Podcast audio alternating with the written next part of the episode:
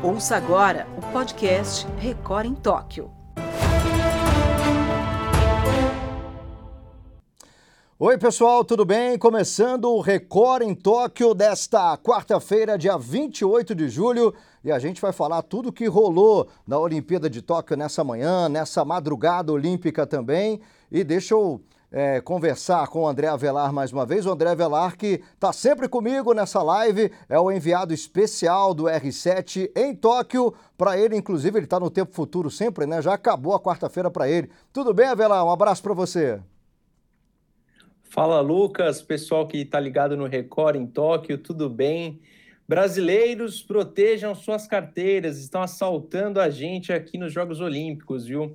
Vamos falar disso e de muito mais nesse programa. Rapaz, olha, polêmico. Vamos falar dessa polêmica sim, porque teve mais resultado polêmico né, nessa madrugada. E olha, com a gente também hoje aqui o Rafael Valese, né, que é jornalista, trabalha inclusive com gestão de esportes olímpicos também e hoje é o nosso convidado especial. Prazer ter você aqui com a gente, viu, Valese? Um abraço.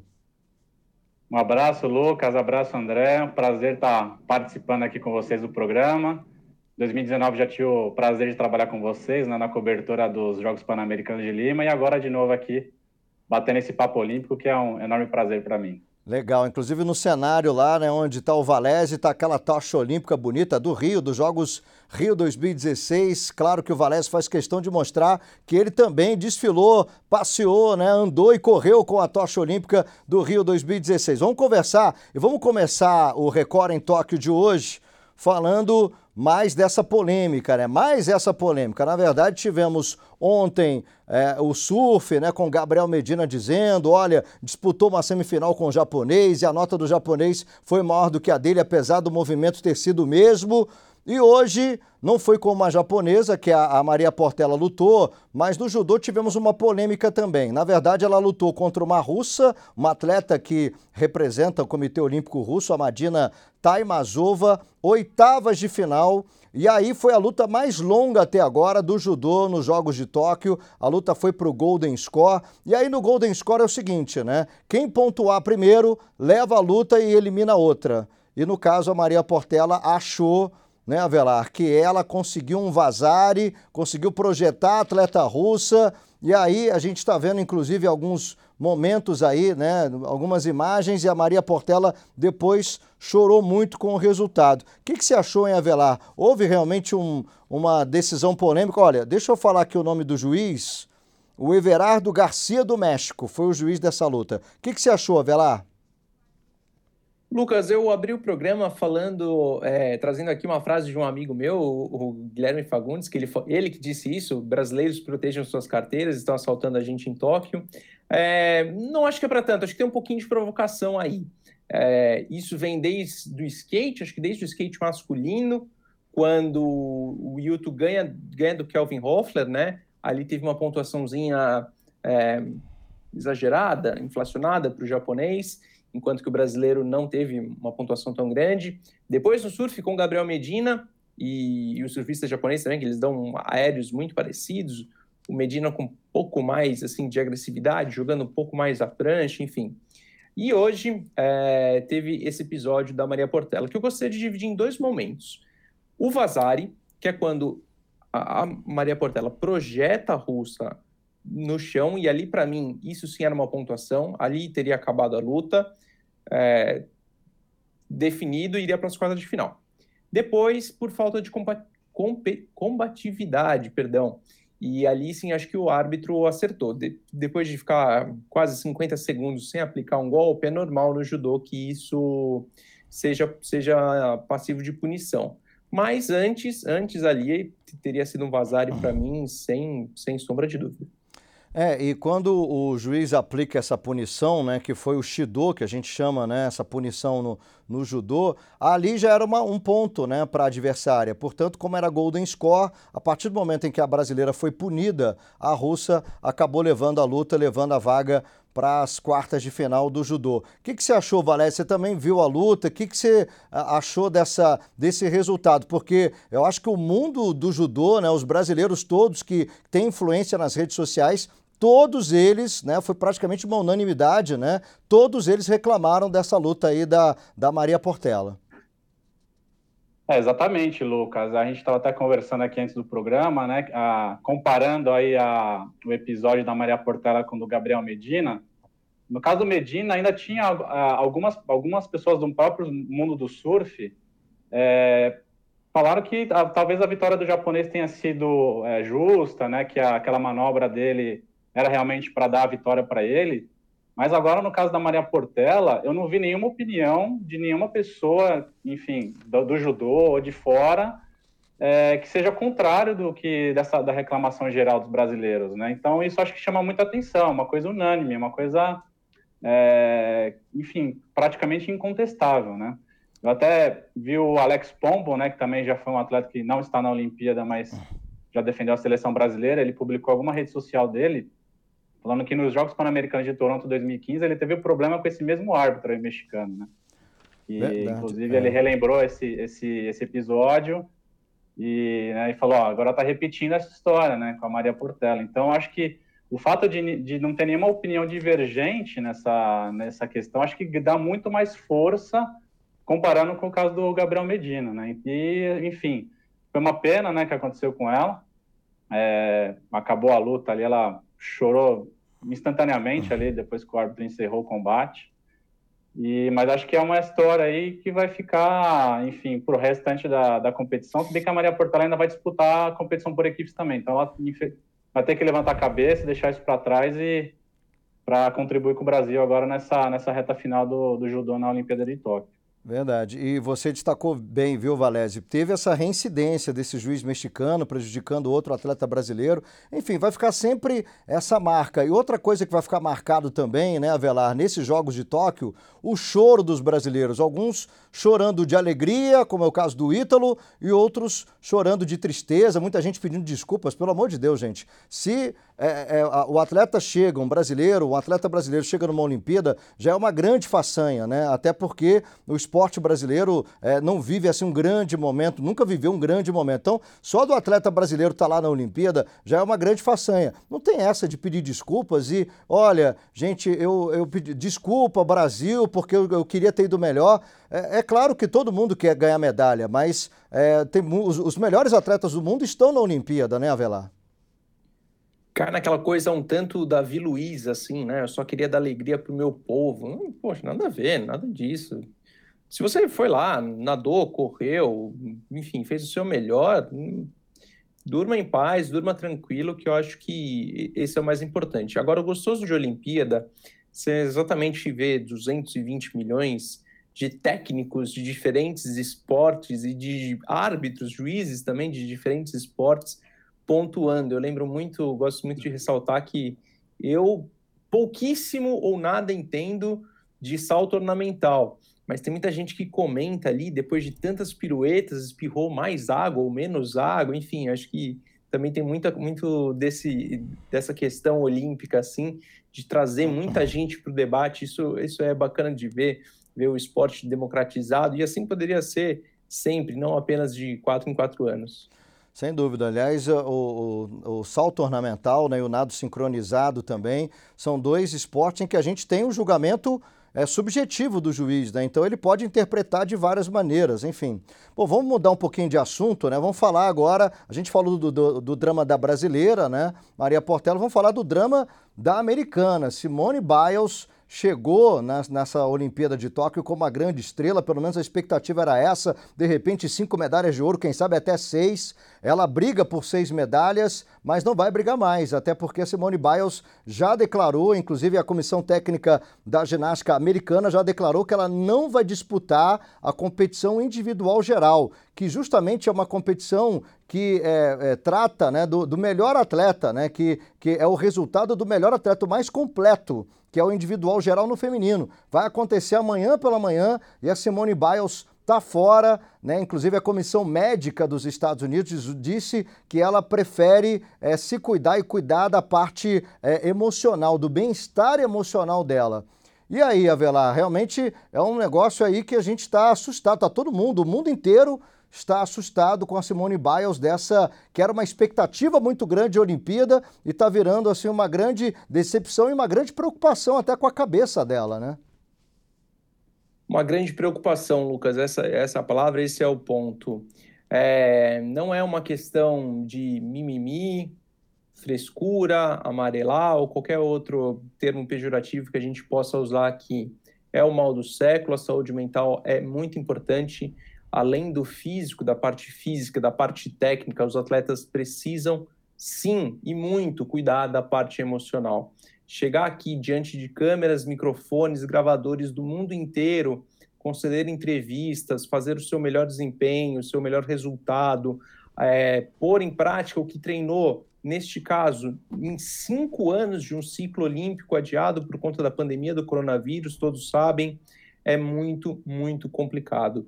Então, é, o mais importante, a Simone Biles se recupere bem, tenha paciência, tenha a cabeça centrada no lugar, que a equipe americana de ginástica possa centrá-la no lugar e assim, quem sabe a gente possa ver pelo menos um pouquinho da Simone Biles aqui em Tóquio. É, só recordando o que aconteceu, Simone Biles, ela é, começou até a competição por equipes, né, representando os Estados Unidos na ginástica, mas aí fez um salto muito ruim, quase caiu ali no salto. Muita gente achou, inclusive, que ela teria sofrido uma contusão ali por causa do, do passo que ela deu grande para frente, mas não foi isso, né? Tá provado, né, Valese, que é uma, uma história psicológica, uma questão realmente psicológica da, da Simone Biles. Ela não está disputando, inclusive, não querer disputar uma competição em que ela era a grande favorita, né, Valese? É, Lucas, e até quando ela, na única, no único salto dela, né, na competição por equipes, um pouco antes dela se retirar da competição, é, as câmeras flagraram, né, ela conversando com a técnica e depois as, a, até a própria imprensa americana mencionou que ela estava falando para a técnica dela que ela, ela, falou assim, eu não quero fazer mais isso, né, é, acho que falando que ela não estava com a cabeça boa para continuar na competição e aí ela deu lugar para outro atleta da, da equipe dos Estados Unidos, né? E mas é, é, é, é muito preocupante, é, que nem o André falou, no meio de uma Olimpíada, né, com todo mundo, com, as atenções do planeta inteiro é, em cima da Simone Biles, aconteceu um episódio desse, a gente também estava até conversando antes aqui do programa, é, que a gente, pelo menos eu particularmente não me lembro de um acontecimento semelhante, né, de um, outro atleta que no meio de uma grande competição é, tenha travado mentalmente dessa forma, né? É, claro que a parte psicológica influencia muito no esporte, né? Mas a gente acho que nunca viu uma coisa parecida com isso. Claro que a, de repente um atleta que está num dia assim mais desfocado, mais desconcentrado, é, acaba perdendo por conta disso, mas de um dessa, dessa magnitude, de um atleta deixar a competição por equipes e agora também individual geral, abrir mão de disputar uma competição por conta disso é muito sério, né? É muito, muito grave. E agora a gente tem que ver se ela vai disputar sinais por aparelhos também nos próximos dias, né? E, e se ela competir, qual vai ser, a, vai ser a condição dela? O Valézio, eu só consigo comparar assim, e aí não em Olimpíada, mas em Copa do Mundo, com o caso do Ronaldo na Copa de 98. Foi uma convulsão, claro, mas também pode ter um fundo psicológico ali, e é algo que a, ali a gente pode ter dimensão usando, utilizando esse caso de como, como é um atleta fora de seu estado correto mental. O Ronaldo, naquela final de 98 contra a França, entrou completamente apático em campo, sem, sem saber onde estava, perdido. Depois, em tantas e tantas entrevistas depois, ele falou que, poxa, eu não tinha condições nenhuma de jogar aquela final, aquela partida contra a França. Eu, eu só consigo comparar, assim, é, o caso do Ronaldo Fenômeno em 98 com esse, da, o, esse caso da Simone Biles com o caso do Ronaldo Fenômeno em 98.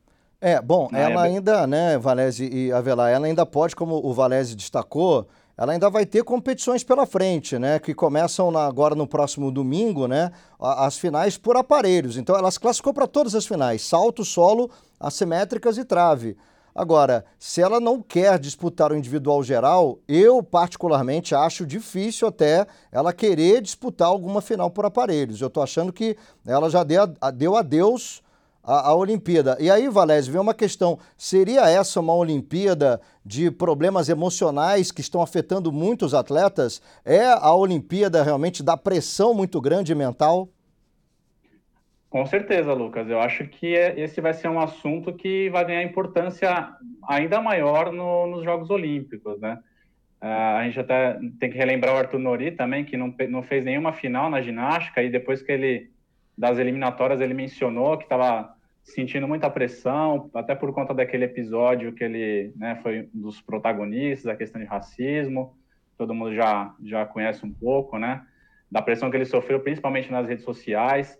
Também lembrar Naomi Osaka, né, a japonesa tenista que acendeu a pira olímpica, também que falou, já relatou problemas semelhantes, não não necessariamente agora na Olimpíada de Tóquio, mas anteriormente, né, na, no circuito mundial de tênis.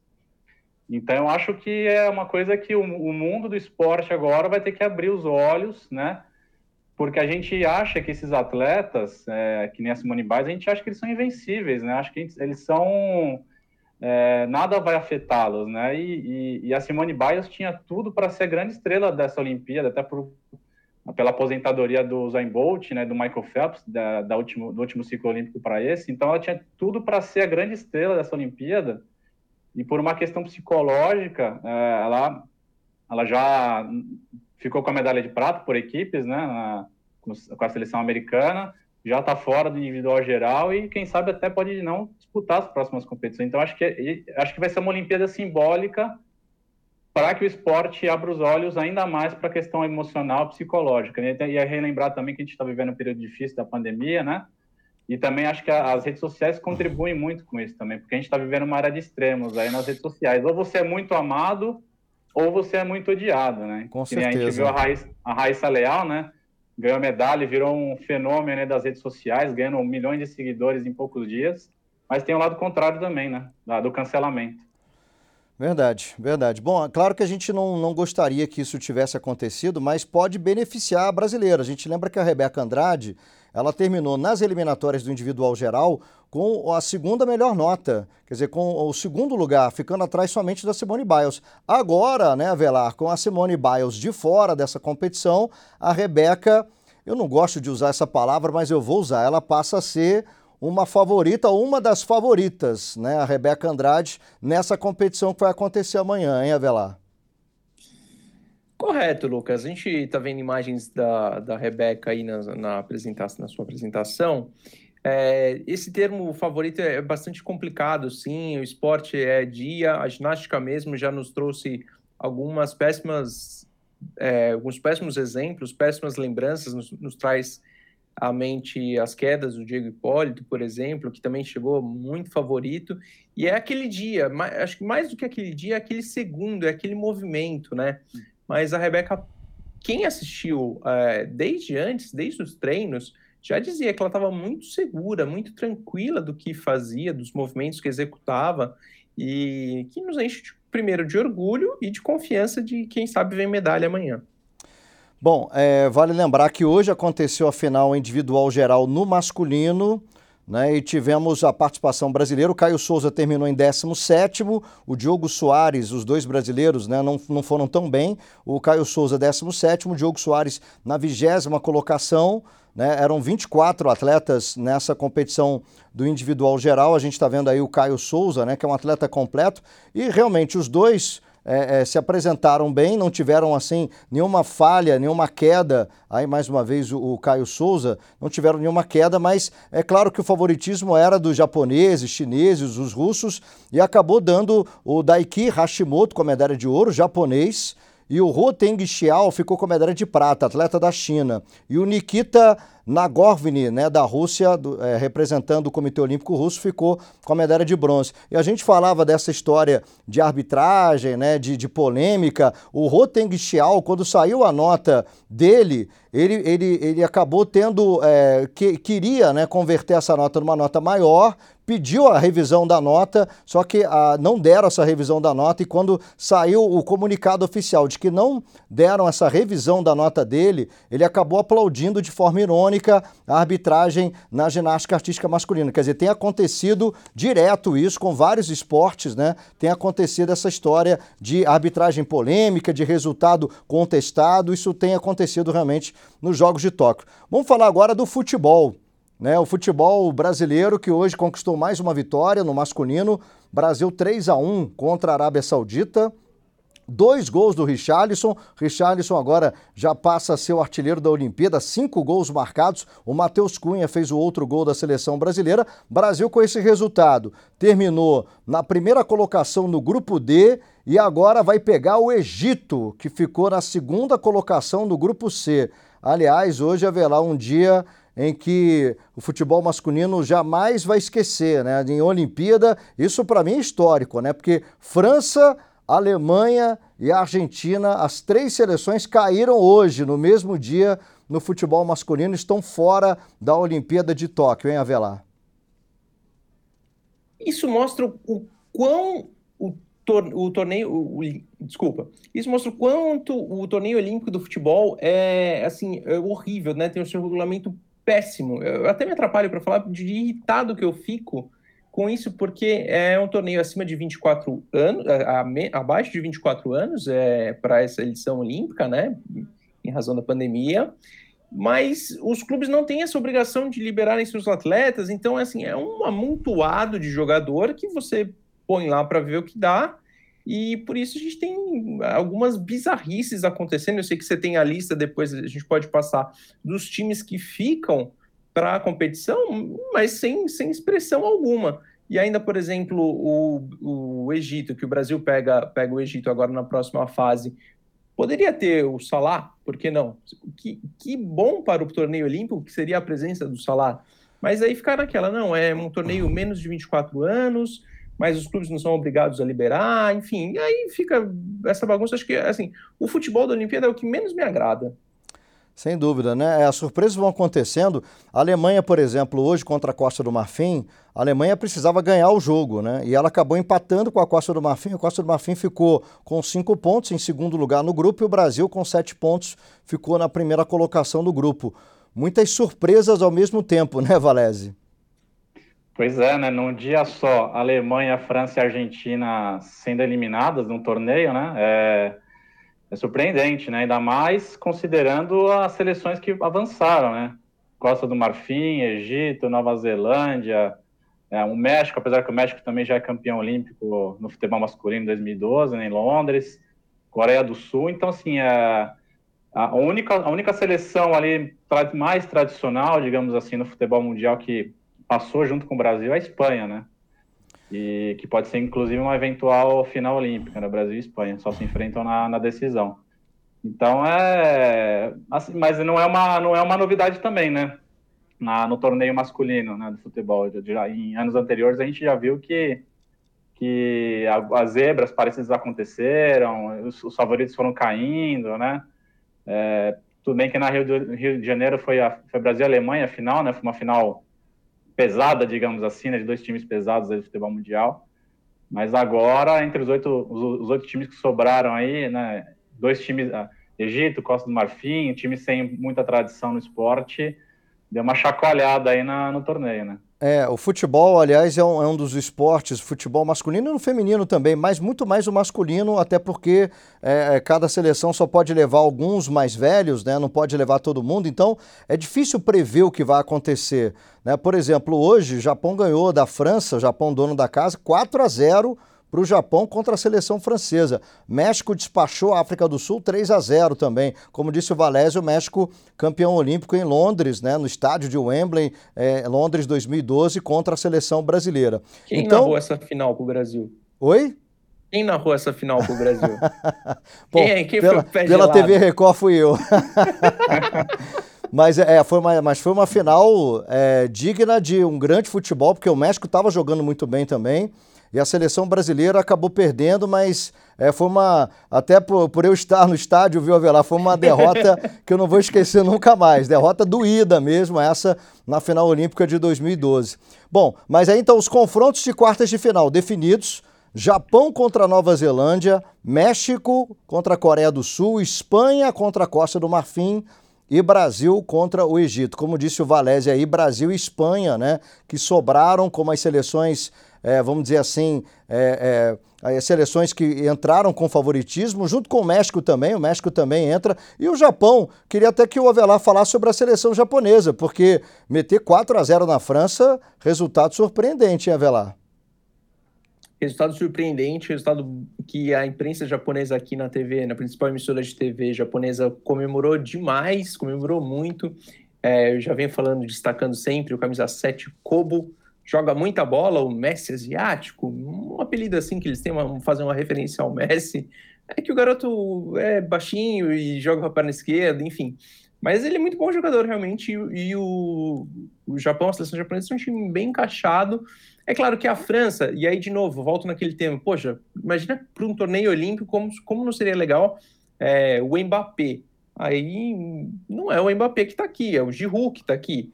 Poxa, então fica, fica uma mescla, assim, até que como o Valese falou, fica uma carta muito embaralhada, difícil da gente prever. Mas o Japão é um bom time, pode avançar ainda.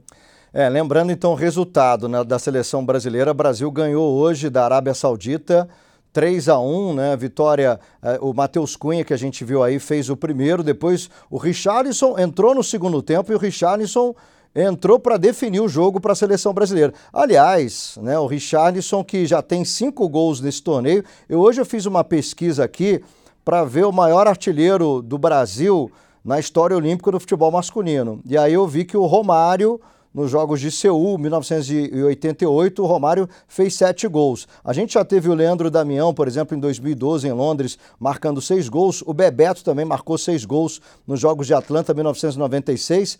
E o Tevez, Carlito Tevez, argentino, quando a Argentina foi campeã olímpica em 2004 em Atenas, marcou oito gols.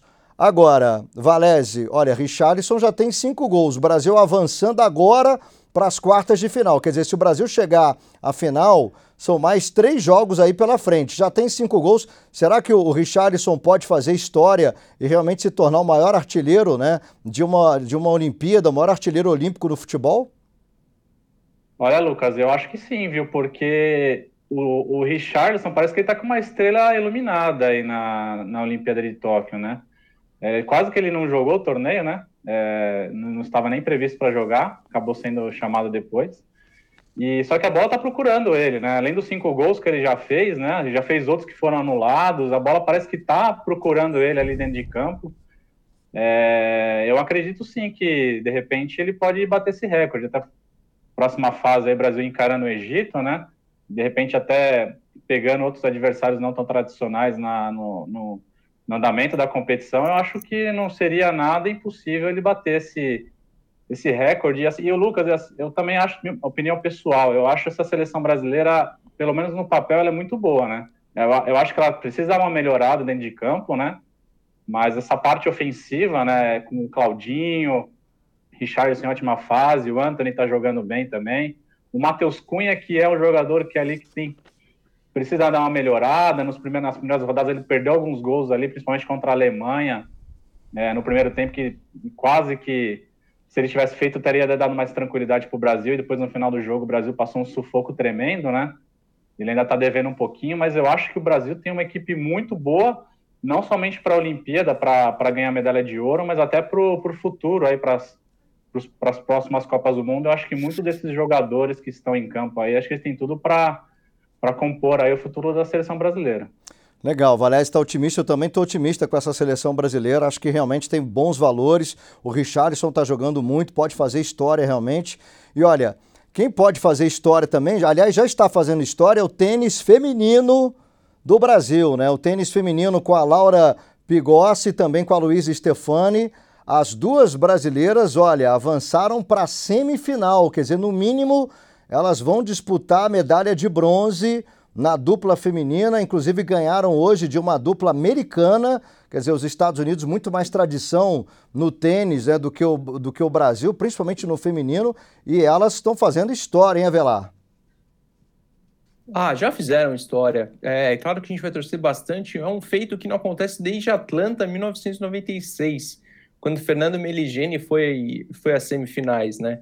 Você imagina que de repente nem o Guga conseguiu isso é, em Sydney 2000, enfim, é, é um, é um feito muito, muito importante. Elas que se classificaram agora, na reta final, tiveram uma preparação super confusa, super atrapalhada, mas, poxa, estavam é, jogando hoje aqui em Tóquio, estavam jogando ali numa quadra longe, assim, sabe aquela quadra? Não é, não é que não é a quadra central, é uma quadra, assim, afastada, enfim. Então, é... Mas, poxa, é muito, muito gostoso de ver essas brasileiras fazendo, fazendo bonito por aqui. Bom, legal, legal que o Brasil conseguiu a dupla feminina, né? Então, ó, e tem um resultado aqui do, da natação que a gente trouxe, que aconteceu pela manhã, sexto lugar nos 200 metros borboleta do Leonardo de Deus. Não foi o melhor resultado dele, na semifinal, né, ele nadou para 1,54,97, né? E nessa prova que foi a final, ele nadou para 1,55,19 então, se ele tivesse nadado para abaixo de 1,55 de novo, ele conseguiria de repente brigar por medalha, mas é, não conseguiu. O Christoph Milak, da Hungria, quebrando o recorde olímpico, inclusive do Michael Phelps, bateu 1,51 e 25 nessa prova. Tivemos também o Hugo Calderano no tênis de, de mesa disputando é, uma vaga para a semifinal da competição, nas quartas de final, mas ele acabou caindo para o Dmitry Olcharov da Alemanha, 4 sets a 2 para o Olcharov. Inclusive o Calderano começou muito bem a partida, abriu 2 sets a 0, chegou a fazer 8 a 4 no terceiro. No quinto set ele fez 7 a 1, mas acabou que o emocional também atrapalhou o Calderano e ele não conseguiu aí passar para a semifinal. Seria um resultado histórico, já é um resultado histórico para o Brasil, quartas de final do tênis de mesa. E vôlei masculino também aconteceu né, nesta manhã. Brasil contra a equipe que defende a Rússia, né? Os atletas olímpicos da Rússia e a Rússia atropelou a seleção brasileira no vôlei masculino 25 22, 25 a 20, 25 a 20. Quer dizer, resultado aí de 3 sets a 0. A gente está vendo aí alguns momentos da partida, né? A seleção brasileira que não começou bem o jogo, inclusive o bloqueio da Rússia, que a gente está vendo o paredão aí da Rússia no bloqueio. O bloqueio russo funcionou muito bem, foram 11 pontos de bloqueio da Rússia durante toda a partida e a seleção brasileira acabou perdendo para a Rússia por 3 sets a 0. São, são dois grupos de seis seleções então a seleção brasileira, é, é, claro, não foi eliminada por causa disso, é só uma primeira fase. Inclusive, o Brasil vem de duas vitórias, ganhou da Tunísia por 3 sets a 0, ganhou de virada da Argentina 3 sets a 2, mas com muito sofrimento. Então, o Brasil agora vai enfrentar na sequência Estados Unidos e França, mas Avelar, é bom abrir o olho porque todo mundo está vendo e está sabendo como o Brasil está jogando no vôlei masculino, está estudando bem o Brasil, que é o grande favorito. Então, esse favoritismo aí, eu diria que hoje o Brasil não é tão favorito assim, porque perdeu um jogo de 3 a 0 para a Rússia, né? perdeu e sem ver a cor da bola, né, Lucas? Isso que é o mais preocupante, assim, isso que nos assusta um pouco, pensando nos próximos jogos contra Estados Unidos e França, pode complicar um pouquinho mais o caminho do Brasil no torneio. A seleção brasileira masculina de vôlei que busca a quinta final consecutiva em Jogos Olímpicos. Mas é o que você tem dizendo aqui, sim. É, o jogo da seleção brasileira está muito marcado é, o Renan Dalzotto ali, a sua comissão técnica, vai ter que mexer de alguma forma, de repente contar com alguém do banco de reservas e, poxa, eles têm o grupo na mão, conhecem muito bem esse grupo, para provocar uma surpresa aí nos próximos adversários. Bom, é, Valéz, queria que você falasse também. Será que é um cansaço também da Liga das Nações, já que o Brasil ganhou e, e, e ficou cansado? Seria um cansaço ou você acha que não, que o Brasil não está jogando bem mesmo? É, Lucas, é, é, curioso ver essa dificuldade do Brasil em quadra, né? Até porque, como você mesmo citou, né, na Liga das Nações, o Brasil fez uma reta final ali irretocável, praticamente. A final contra a Polônia ali 3, foi 3 a 0 mas foi um 3 a 0 muito superior, jogando muito bem, um, um vôlei redondo, né? E não faz muito tempo, né? Foi questão de, no máximo, ali, dois meses atrás, né? Então é bem recente, né? Então, ela chama até atenção essa dificuldade que o Brasil está tá encontrando, né? Estreou bem contra a Tunísia, 3 a 0 mas era o adversário mais fraco da chave, né? Contra a Argentina teve aquela imensa dificuldade, ficou bem perto da derrota, né? E agora contra a Rússia, que já é um adversário de nível A, digamos assim, né, que já é um, um, time que briga mesmo por medalha, o Brasil já demonstrou essa, essa fraqueza, essa dificuldade. De repente, tem muito disso também, viu, Lucas? Se você acaba gastando suas fichas, de repente, num torneio anterior, né, como foi o caso da Liga das Nações, e chega na hora H, é, os adversários estudam, né? Hoje em dia, todos os times se estudam ali, todo mundo conhece o, o adversário, né, enfim, nos mínimos detalhes, né? Então, acho que isso pode estar fazendo diferença, assim, para o Brasil. Só que é, é, isso aí, vai ter que agora ver alternativas, né, do, principalmente no banco de reservas. Quem está no banco vai ter que entrar e mostrar ali algo, um algo a mais, de repente ser o cara que vai solucionar os problemas. Então vamos ver como que vai ser o restante da competição. Mas lembrando também que no Rio de Janeiro o Brasil passou uma dificuldade tremenda na primeira fase, quase foi eliminado, precisou de ganhar na última rodada para avançar para as quartas de final e depois deu o que deu, né? Foi campeão olímpico. Verdade. Vamos ver se vai dar sorte de novo, né? Como aconteceu no, na Rio 2016. Vamos dar uma olhada então na programação, né? Do que vai acontecer já esta noite, né, nesta quarta-feira à noite, dia 28 de julho, e também já na quinta-feira de madrugada, na quinta-feira pela manhã. A gente está vendo a programação aí, já começando nove e meia da noite com o Rugby Sevens, depois tem o ciclismo, a natação como a final, inclusive do Guilherme Costa nos 800 livre, handball feminino, Brasil enfrentando a Espanha, tem o remo, tem o judô também, judô masculino e o judô feminino. A gente vai ter a vela também durante a madrugada e, olha, atenção para Mayra Guiar, hein? A Mayra Guiar, a partir de meia-noite e 10, ela já começa a disputa por medalha na categoria até 78 quilos, a canoagem. E a gente vai, é, madrugada aí também, já início da manhã, a gente vai vendo o que está rolando, o que, que vai rolar do Brasil, da participação brasileira nos Jogos Olímpicos. 7h40 da manhã, o vôlei feminino, Brasil enfrentando a dona da casa, a seleção japonesa. 7h50 da manhã também tem a ginástica artística com a competição individual geral com a Rebeca Andrade buscando a medalha de ouro. Vai ter a natação também né? E a gente está vendo aí depois o revezamento 4 por 100 metros medley misto da natação, o vôlei de praia feminino com Agatha e Duda precisando se recuperar, vem de derrota, e o Alisson e Álvaro na sequência também, aí fechando amanhã dessa quinta-feira. Dá tempo? Vamos dar uma olhada então no quadro de medalhas até aqui. Brasil passou em branco né, nessa quarta-feira, não conseguiu medalha, então a gente tem aí Japão continua na primeira colocação com 13 medalhas de ouro, depois a China em segundo, Estados Unidos na terceira posição, Brasil 18º, uma de ouro, duas de prata, duas de bronze, cinco medalhas no total. André Avelar, obrigado. Bom, já madrugada aí, né, meu amigo? Então agora é hora de você descansar aí no horário de Tóquio, né, Avelar? Ah, valeu, Lucas. Valeu, Valese. Obrigado. Sim, e esperamos que essa quinta-feira seja um pouquinho melhor para a gente acredito bastante na Mayra e a Rebeca tem potencial sim para beliscar uma medalha também, quem sabe aí uma de ouro. Valese, foi um prazer ter você com a gente, viu? Até a próxima. Lucas, eu que agradeço o convite de vocês. Se tudo der certo, quarta-feira que vem estou de volta. E ficar de olho aí nesse dia de amanhã olímpico, né? Tem tudo para ser um dia muito legal para o esporte brasileiro, principalmente com a ginástica e com o judô. Legal, obrigado então Valés, obrigado André Avelar e a gente vai ficando por aqui com o Record em Tóquio. Amanhã a gente volta mais ou menos esse mesmo horário, por volta de meio-dia e 15 pelo horário brasileiro. Até amanhã, gente.